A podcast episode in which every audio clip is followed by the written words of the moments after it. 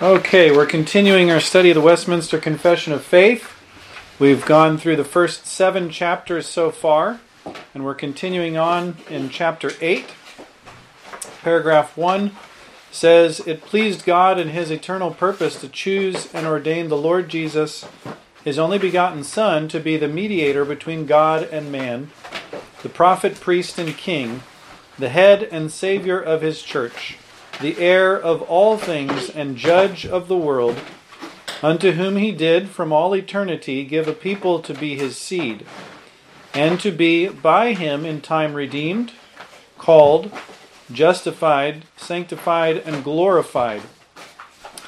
So, a couple of things here. I've mentioned this previously, but just to reiterate, our confession of faith is very consistent with itself. The doctrines that are stated in one place are reinforced in other places, and that is because, as Scripture, our confession seeks to faithfully reflect the consistency of God's mind as He's revealed it in the Bible. So you notice here, first primary doctrine Christ is the elect of God, the mediator of God's testament.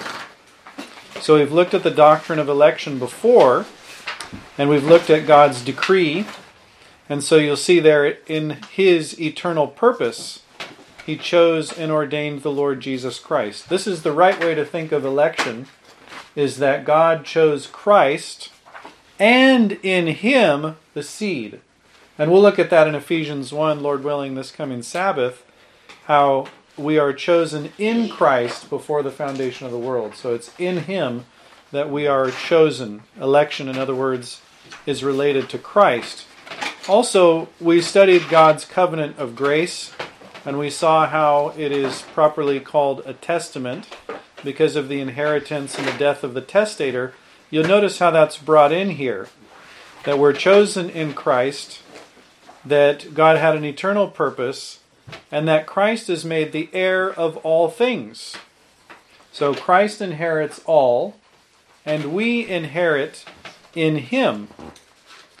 So that's one thing. Christ is the elect of God, and he's the mediator of God's testament. And then the second primary doctrine is that Christ has a threefold office prophet, priest, and king. Christ is the greater than Moses, the prophet that Moses said would be raised up by God. Christ is the priest after the order of Melchizedek. Christ is the king from the lineage and house of David to rule over the house of Israel. So this is Christ's threefold office. And then the third primary doctrine here is that the chosen people are Christ's heirs. They're his seed. That's the idea of a seed. Those who inherit the goods of their father, so to speak. So the chosen people or the elect of God are actually the heirs of Christ, heirs of God and joint heirs with Christ. Christ inherits all, he's the heir of all things and we are his seed. We are his heirs. And then this particular set of heirs is those people to whom he secures and applies all these benefits. And that's, of course, through his death. The death of the testator gives the benefits to the heirs. Okay, now this is also consistent with the idea of the elect being unchangeably numbered, just as the reprobate are unchangeably numbered, which we looked at and the part on God's decree. Um, if Christ would die, would die for people who don't inherit, then that would completely undo the biblical teaching on the decree of God, on the nature of Christ's atonement, and on the nature of election being irrevocable and being settled all the way from eternity past all the way to eternity future. Paragraph 2. The Son of God, the second person in the Trinity, being very and eternal God, and of one substance and equal with the Father, did, when the fullness of time was come, take upon him man's nature, with all the essential properties and common infirmities thereof, yet without sin, being conceived by the power of the Holy Ghost in the womb of the Virgin Mary, of her substance so that two whole, perfect, and distinct natures, the Godhead and the manhood, were inseparably joined together in one person without conversion, composition, or confusion, which person is very God and very man, yet one Christ, the only mediator between God and man. Now, we could spend several months unpacking these first two paragraphs. I'm going to do a very high level overview. So let's look at this here. First primary doctrine Christ is fully God and fully man, yet without sin. It's extremely important. If Christ is not God, he cannot save. If Christ is not man, he cannot save us. Because in both instances, there's something essential to the salvation of sinners that's required. If he were God only without the joining together of the manhood, then he could not die for our sins. Death is not possible for God. It, it shows a weakness or a defect that is inherent in humanity to be mortal since the fall. So if Christ were not man, he could not die for our sins. If he were not God, he could not overcome our sins. So those two are requisite, just as a very brief summary there. Second primary doctrine Christ was conceived by the power of God's Spirit and made of the Virgin Mary's substance. This is extremely important. If Christ partakes of a human father, he inherits the original sin of our first father, Adam. Not having a human father, he does not partake in the ordinary generation that occurs and passes sin on. And we've looked at that, that uh, all those born in the ordinary way are conceived and born in sin. And so Christ not partaking in that, he did not have that sin passed on to him. And yet he has a true human nature from the substance of the Virgin Mary. Third primary doctrine here Christ's two natures are whole, perfect, distinct, and inseparably joined in one person. And then the phrases are used without conversion, composition, or confusion. I'll give a little bit of detail on that. So the perfection of Christ's humanity and the perfection of Christ's deity are joined in one person. Conversion would be where the divine nature is changed into the human nature. That's the idea of conversion. Composition would be where rather than being one person, he, as a simple divine being, he would be a complex person, half this and half that. That's the idea of composition. And then confusion is where the nature the natures would be mixed up, like a uh, not fully divine, not fully human nature, but a mixture of the two, a confused nature, two natures fused together in one third nature, you might say, or that might even be considered a conversion. But in any case, each nature retains its properties. The Godhead is not becoming a man deity, and the humanity is not a deified humanity. The properties are retained. And this strikes down at the early heretics and the papists and the Eastern Orthodox because they will profess that Christ is present everywhere in his humanity when the Lord's table is observed. Lutherans say the same thing or a similar thing, not quite the same, but similar. That would mean that the true and proper body of Christ is divine, because God can be present in several places at once. A body cannot.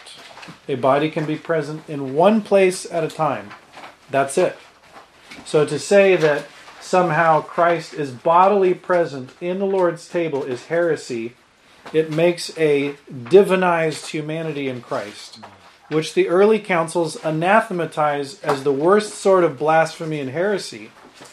And yet, people have the audacity to say that they're Catholic and they reject the early Catholic creeds.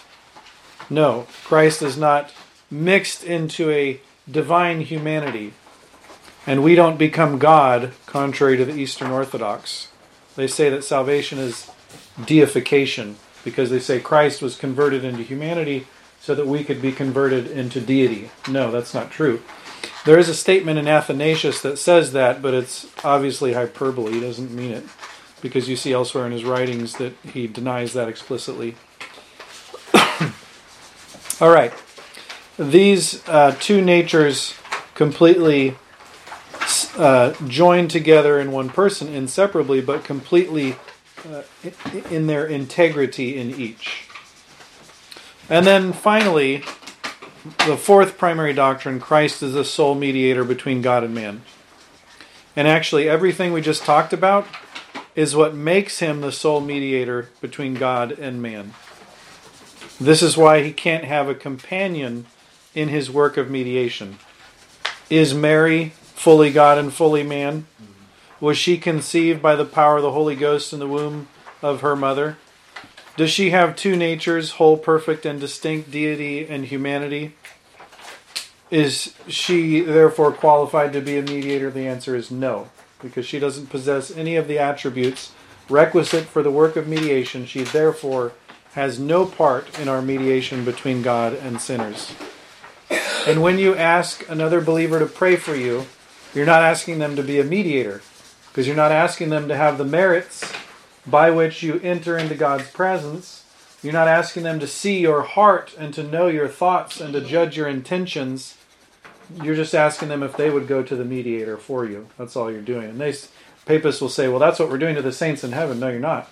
You're praying to someone who's not present.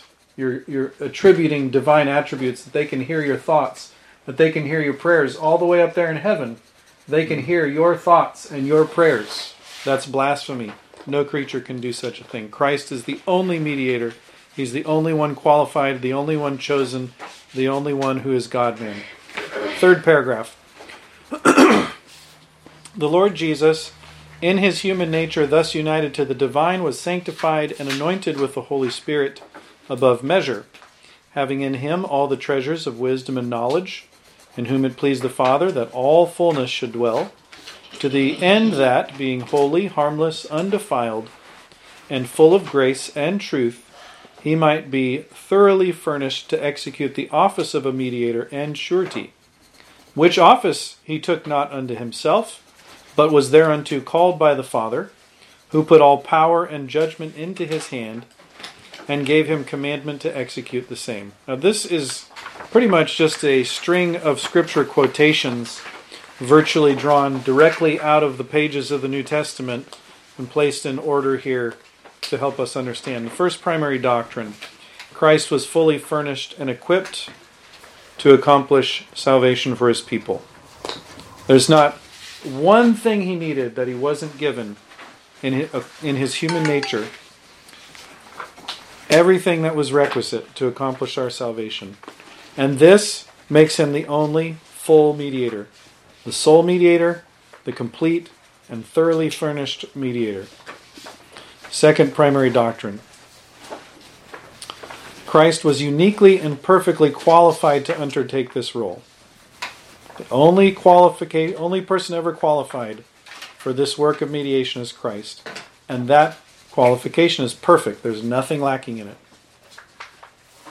And then third, Christ was called by God to this role and he did not promote himself. He didn't push himself forward. He was chosen by the Father, ordained by the Father, called by the Father. Paragraph 4. This office the Lord Jesus did most willingly undertake, which, that he might discharge, he was made under the law, and did perfectly fulfill it enduring most grievous torments immediately in his soul and most painful sufferings in his body, was crucified and died, was buried, and remained under the power of death, yet saw no corruption. On the third day he arose from the dead, with the same body in which he suffered, with which also he ascended into heaven, and there sitteth at the right hand of his Father, making intercession, and shall return to judge men and angels at the end of the world very powerful, very powerful. A compact or compendious statement of all that Christ did for us in his humiliation, in his sufferings, in his death, his burial, his remaining under that power of death, and yet not corrupting at all, and rising again, ascending into heaven, sitting at the right hand of his Father and they're making intercession, praying on behalf of us, and coming to judge the world at the last day. It's a, a great summary statement, much like the Apostles' Creed, a very brief statement of all that Christ did for us. So, first, doctrine here, Christ willingly undertook this office. Although he did not push himself forward, when the Father commanded, he did it willingly, chose to do it for us. And then, second primary doctrine Christ rose from the dead in his same body, and with that body ascended to heaven. And then the third primary doctrine Christ intercedes for his people and awaits the final judgment. Interceding being a praying on behalf of. He, his prayer is where he presents actually what he did. He appears with his blood to demonstrate that God ought to accept his prayers and us for whom he prays. No one else could do that. We can't do that. We can't do that for others. Only Christ can do that to be a mediator, which is associated with him taking his blood into the tabernacle as Aaron did and sprinkling it on the most holy in the most holy place on the mercy seat. That's what Christ does as our mediator and as our great high priest.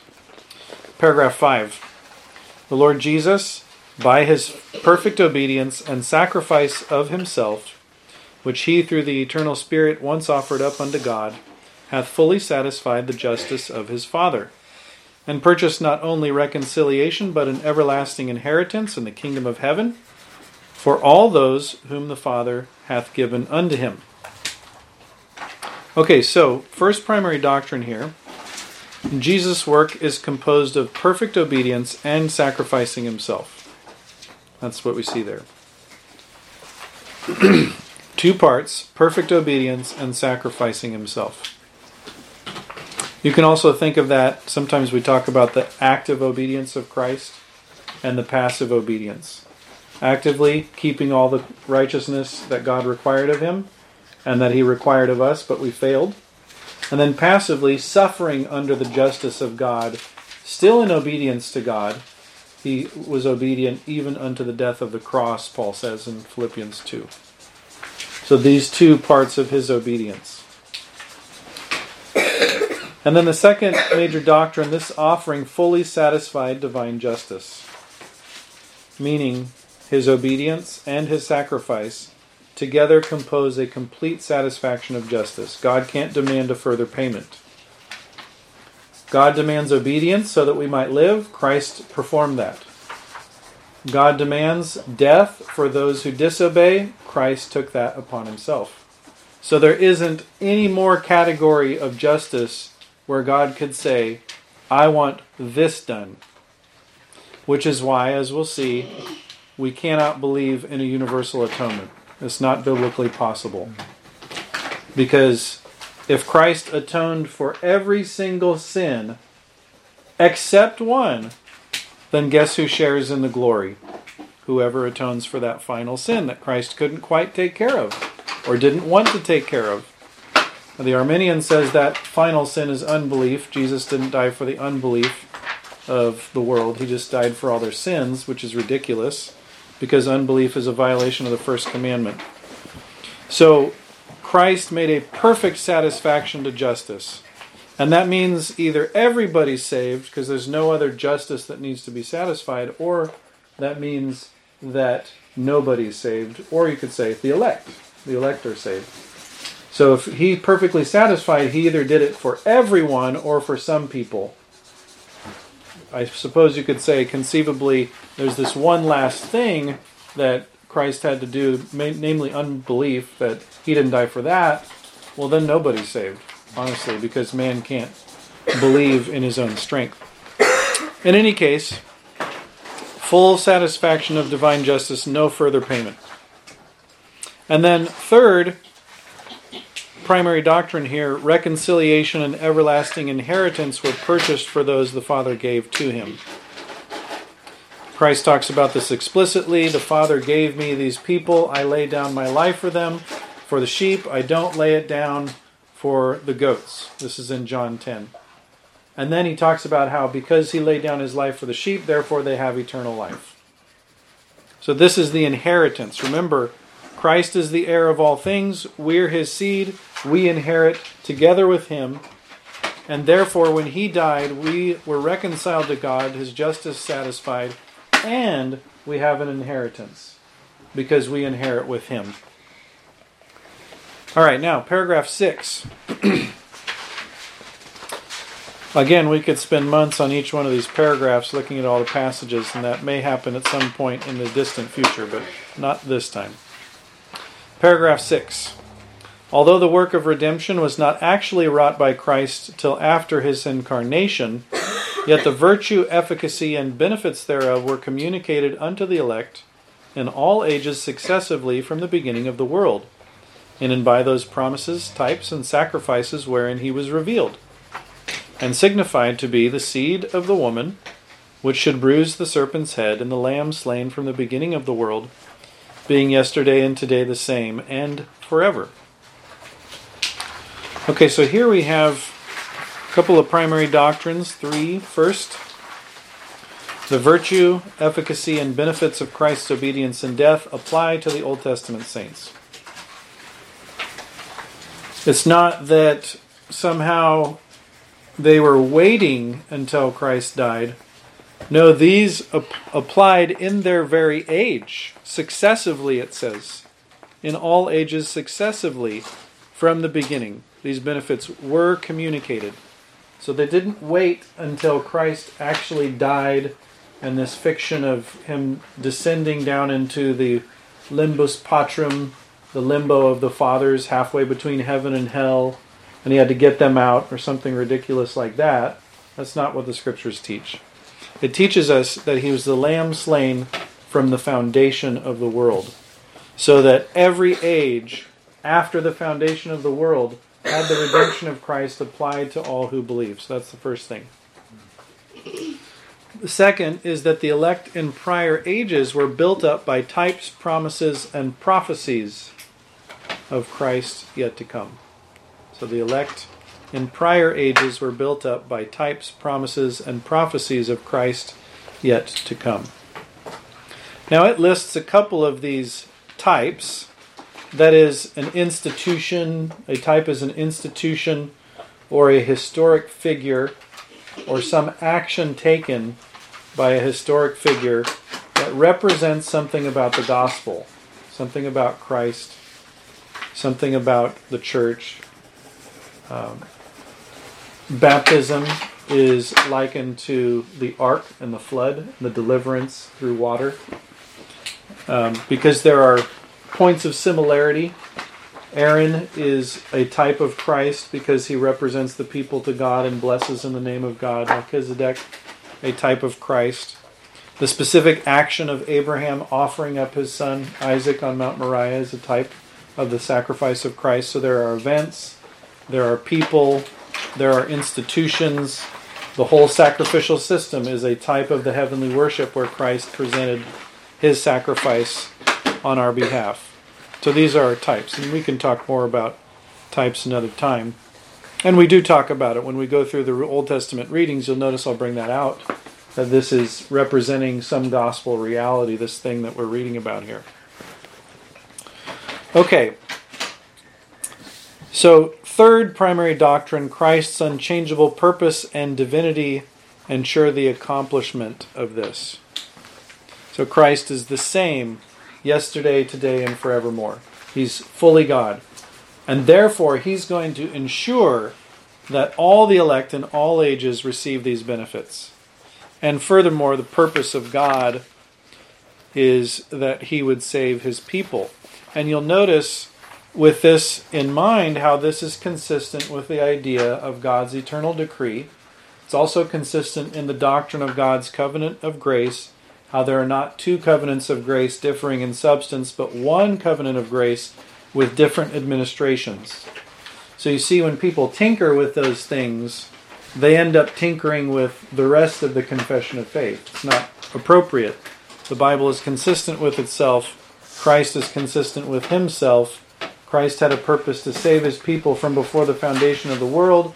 They were united to him in eternity past, and we were given to him as his seed, and that includes Adam, Abraham, Moses, David, all the way up to the New Testament. All of the elect of God are redeemed in precisely the same way.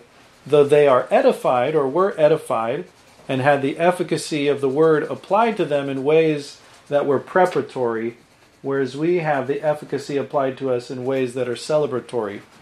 They're preparing for Christ to come. We're celebrating that Christ has come. They looked forward, we look back. But it's one Christ, one way of salvation. Okay, so I'm going to stop here for any questions that you men may have before we get into paragraph 7. Casey, did you have any questions? No? Okay. David, did you have any questions?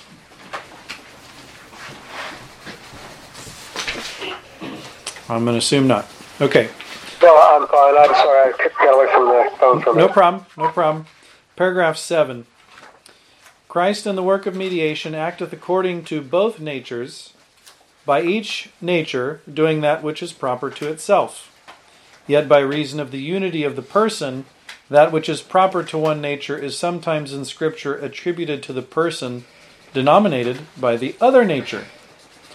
Now, just to explain a little bit about what this is saying, we've talked about how Christ is fully God and fully man, two distinct natures in one person. Now, when Christ does things like dying, that is not an action, properly speaking, that can be attributed to God. God is immortal, God cannot die. He possesses immortality, He is life itself. Therefore, he cannot die. It's not possible. It would argue some kind of defect in God if he could die, some kind of creaturely limitation as opposed to infinity of life. He would have finite life, and so he cannot die. But because Christ is both God and man, the Bible will attribute things to him according to his divine nature that are only suited to the human nature. So, for instance, it says in Acts 20 28 that the Apostle Paul told the elders at Ephesus to uh, shepherd the church of God, which he purchased with his own blood. Does God have blood? Of course not. But because the one person who shed his blood according to his human nature is also God, therefore the Bible does that. That's what it's saying here. It's not saying that the two natures are fused into a third nature or they're confused with each other, or that the divinity was converted into humanity. All it's saying is the one person who died and shed his blood is also God. That's what it's saying. That's what it's assuming. And so this is not the communication of divinity to the humanity. This is merely the attribution to the person of the works of humanity. And there also you'll other you'll find other parts where he talks about the Son of God doesn't know the day or the hour. Okay, well, the Son is his divinity, the Son of God. But it's saying, according to his divine nature, he has limits to his knowledge, which is appropriate only to the humanity. So once we understand that the Bible addresses Christ as one person, and sometimes we'll use the one nature to describe what's uh, suitable to the other, a lot of those passages that seem to be confusing make a little more sense. God can't be ignorant of the last day. How is it that only the Father could know? Well, because he's speaking of himself according to the human nature, with the limitations inherent in human nature. The human nature of Christ was not omniscient. So when you see the human nature acting in such a way as appears to be omniscient or omnipotent, it's because the one person is fully God and fully man. That's all it's saying there. So, that said, these kind of demonstrate themselves from that explanation. But first, Christ's work is carried out by the proper actions of each nature. Uh, interesting passage. Who is this that speaks blasphemy? Who alone can forgive sins but God? Remember the paralytic. Well, he could say, I forgive sins, although he's speaking from a human voice with human words, with a human tongue, from a human larynx and lungs. Okay? So these are actions of what appears to them to be strictly a man, and yet he is fully God. And he demonstrates that by raising him from his sick bed. In any case, passages abound like this. Second, Scripture sometimes attributes to the person of Christ what is proper to one nature or to the other. And knowing that can really help us not make some blunders that heretics tend to make, where they fuse together the natures of natures of Christ. All right, paragraph eight. To all those for whom Christ hath purchased redemption, he doth certainly and effectually apply and communicate the same, making intercession for them and revealing unto them in and by the word the mystery of salvation, effectually persuading them by his Spirit to believe and obey, and governing their hearts by his word and Spirit, overcoming all their enemies by his almighty power and wisdom in such manner and ways as are most consonant to his wonderful and unsearchable dispensation. Okay, so a couple of things to note here. First primary doctrine Christ works salvation in those for whom he purchased redemption. That's the first primary doctrine here. Christ is the one who works salvation in those for whom he purchased it. Now, back to the discussion of God's decree and how that relates to his covenant and how that relates to Christ as the mediator. Christ is fully God. He shed his own blood on the cross, and he shed it for specific people to satisfy justice completely so that he could get them halfway to glory and then they'd fall away and go to hell? Of course not. That's ridiculous. If God has purposed in eternity past to give a seed to his son and he's unchangeably fixed that number, they will most certainly end up in eternal glory with the full inheritance. There's no doubt about that. There may be people that we observe who appear to believe in Christ who don't. God knows their hearts. God's not surprised. God determined to withhold the grace to give to them that would cause them to be saved. But here we see Christ purchases redemption and Christ applies it by the Holy Spirit. And that's very important. Any enemy that might come against us because he is our king of the seed of David according to the flesh, but declared to be the Son of God with power by the resurrection by the Spirit of holiness, he's fully God and fully man. Therefore, this king can overcome all of our enemies. Notice there, by his almighty power and wisdom, he overcomes all their enemies. Okay, so that's the second thing uh, primary doctrine is that Christ uses the means of grace, especially the word, to accomplish this. He brings them in touch in and by his word with the mysteries of salvation. Now, mysteries are not things you scratch your head about and wonder, I can't figure this out. A mystery is literally a secret not known by outsiders. That's what the mystery is in the Bible. I speak a great mystery. I speak concerning Christ and the church. Outsiders don't understand Christ and the church, they just know the man's the head of his wife. They know the natural truth, not the supernatural truth. And the supernatural truth is revealed in the Word of God to the elect. That's what that means there. In and by the Word, the mysteries of salvation are brought and revealed to us by Christ Himself through the power of His Spirit. And that's what enables us to believe. So Christ works faith in us. Christ works through the ear with the word and in the heart by the Spirit to convert through what is heard in the ear. And then, third, Christ overcomes all the enemies of his people. And this is his kingly office. Okay, any questions about paragraph 7 or 8? No? David, do you have any questions about those two paragraphs?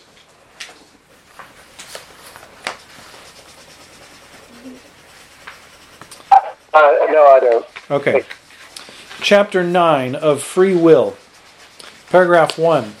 God hath endued the will of man with that natural liberty that is neither forced nor by any absolute necessity of nature determined to good or evil. So, the first doctrine here man's will has natural liberty, it is not forced by absolute necessity. And then, second, man's natural will is not determined absolutely to good or evil.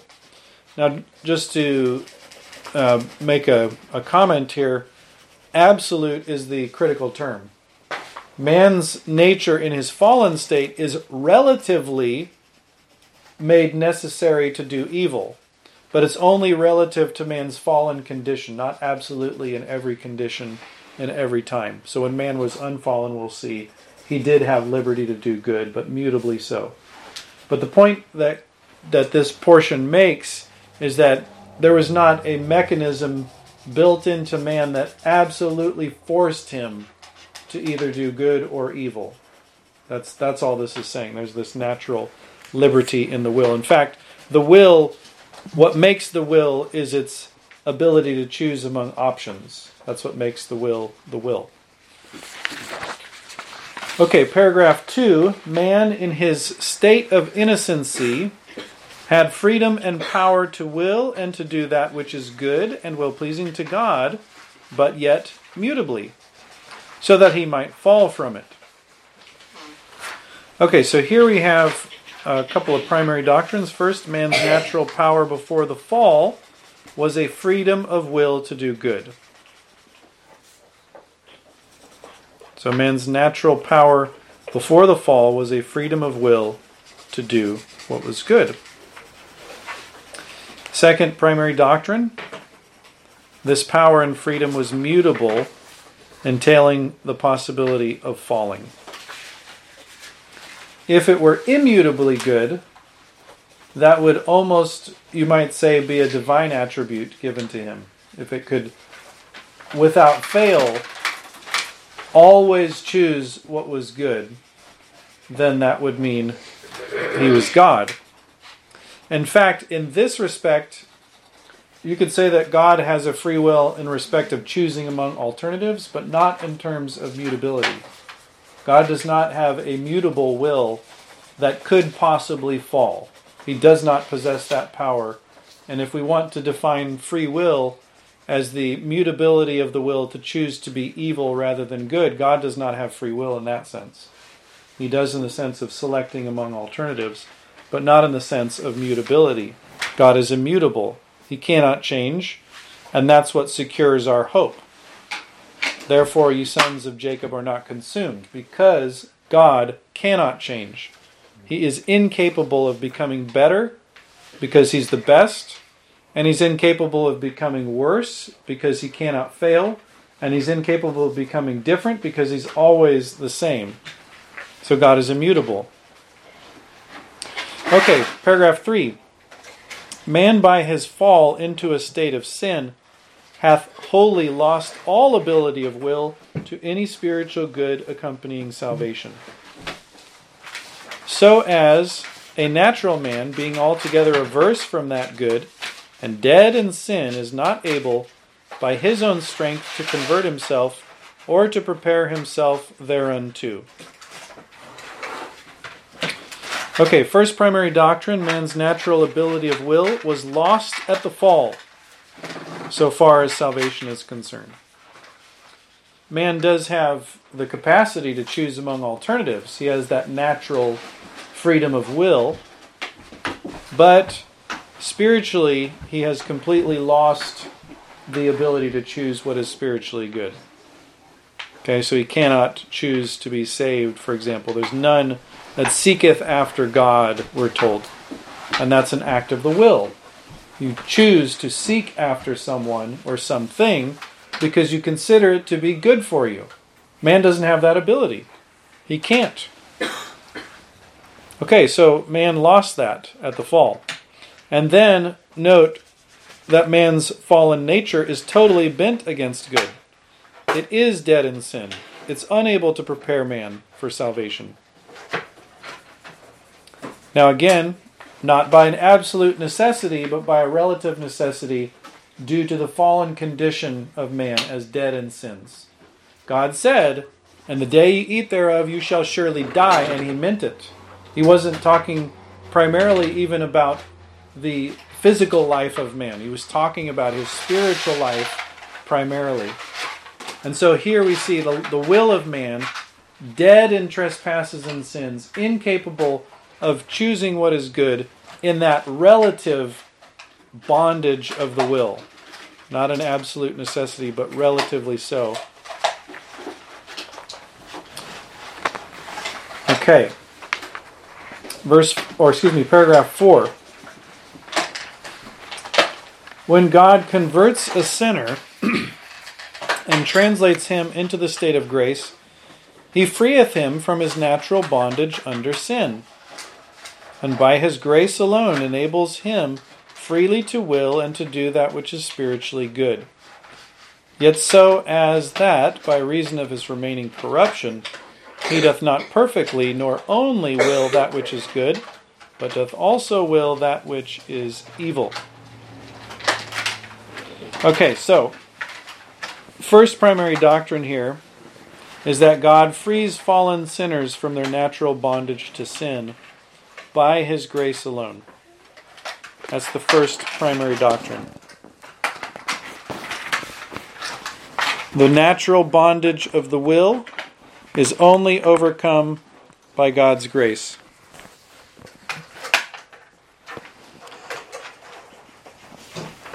And then, second, remaining corruption prevents perfection of will in this life. Man's will in this life, even after redemption, cannot perfectly will what is good. A sad reality, which we will consider in Romans 7, but we've also looked at in our scripture reading. Um, I'm trying to think of the passage specifically, but I believe it was in 2 Corinthians or Galatians actually, the spirit lusteth against the flesh, and the flesh lusteth against the spirit, so that you cannot do the things that you would. That's the word will. When he says what you would, thelein is the Greek verb, which means what you are willing to do. The, after the law of God is in the mind and the heart is renewed by God, there is a will to do what is good. But I find within me another law, Paul says, by which I'm brought into the bondage of sin. I don't want to sin. That's not my will. It's not my choice, and yet I find this law in operation. So the corruption that remains makes the will imperfect in choosing what is good. It makes us do things we don't want to do. It makes us choose things we don't want to choose. It makes us things think things we don't want to think. And then finally, paragraph 5 there the will of man is made perfectly and immutably free to good alone in the state of glory alone. That's a blessed thought. That our will, our desires, our choices, our thoughts, our affections, all of man, but particularly we're talking about his will here, it will be determined in that case immutably. God will communicate a power above the natural order by which man will be able to will only what is good. And that's the point here. There is a immutable freedom to goodness at that point. God confirms us in a way that takes away the possibility of falling because the will will, will, will be made perfectly blessed in the enjoyment of God. And so that's our primary doctrine there. That this has to wait until the state of glory. It will not happen in this life. To expect it to happen in this life is to frustrate ourselves, and it will require, if we want to be sinless perfectionists, it will require that we turn sin and the actions of the will into mere externals. That's what you'll find. Anyone who believes in sinless perfection is a formalist, by definition. Because if you understood what the law requires of your will, in every aspect of your actions, in every thought that you chose to think, in every object that you chose to set your will on, in every delight that you took in external objects as an action of your will, and that all those had to be pleasing to God at all times, you could not say that your will is sinlessly perfect. You'd realize your will is corrupt, and it's constantly choosing things and delighting in things it shouldn't. So, therefore, if you want to say, I believe in sinless perfectionism and free will of man, which those two tend to go together, twin errors, then you're going to have to make the law of God solely consist in, well, I don't smoke cigarettes and I don't say bad words and I wear the right clothes and I do the right external things. You're going to become a formalist. It's, in, it's inevitable. I grew up Nazarene. Nazarenes believe in sinless perfectionism. They believe in the five points of Arminianism. They believe that man can become perfect in this life. they also had a list of rules about how to be holy. Don't smoke, don't chew, don't kiss those that do. That's the rules. And you got to have a skirt that's this long, and you can't watch this, and you can't play the cards, and you da da da da da. They had a list of external rules that people had to comply with so that they could continue in their delusion that they were sinlessly perfect. Formalism. That's what it always produces.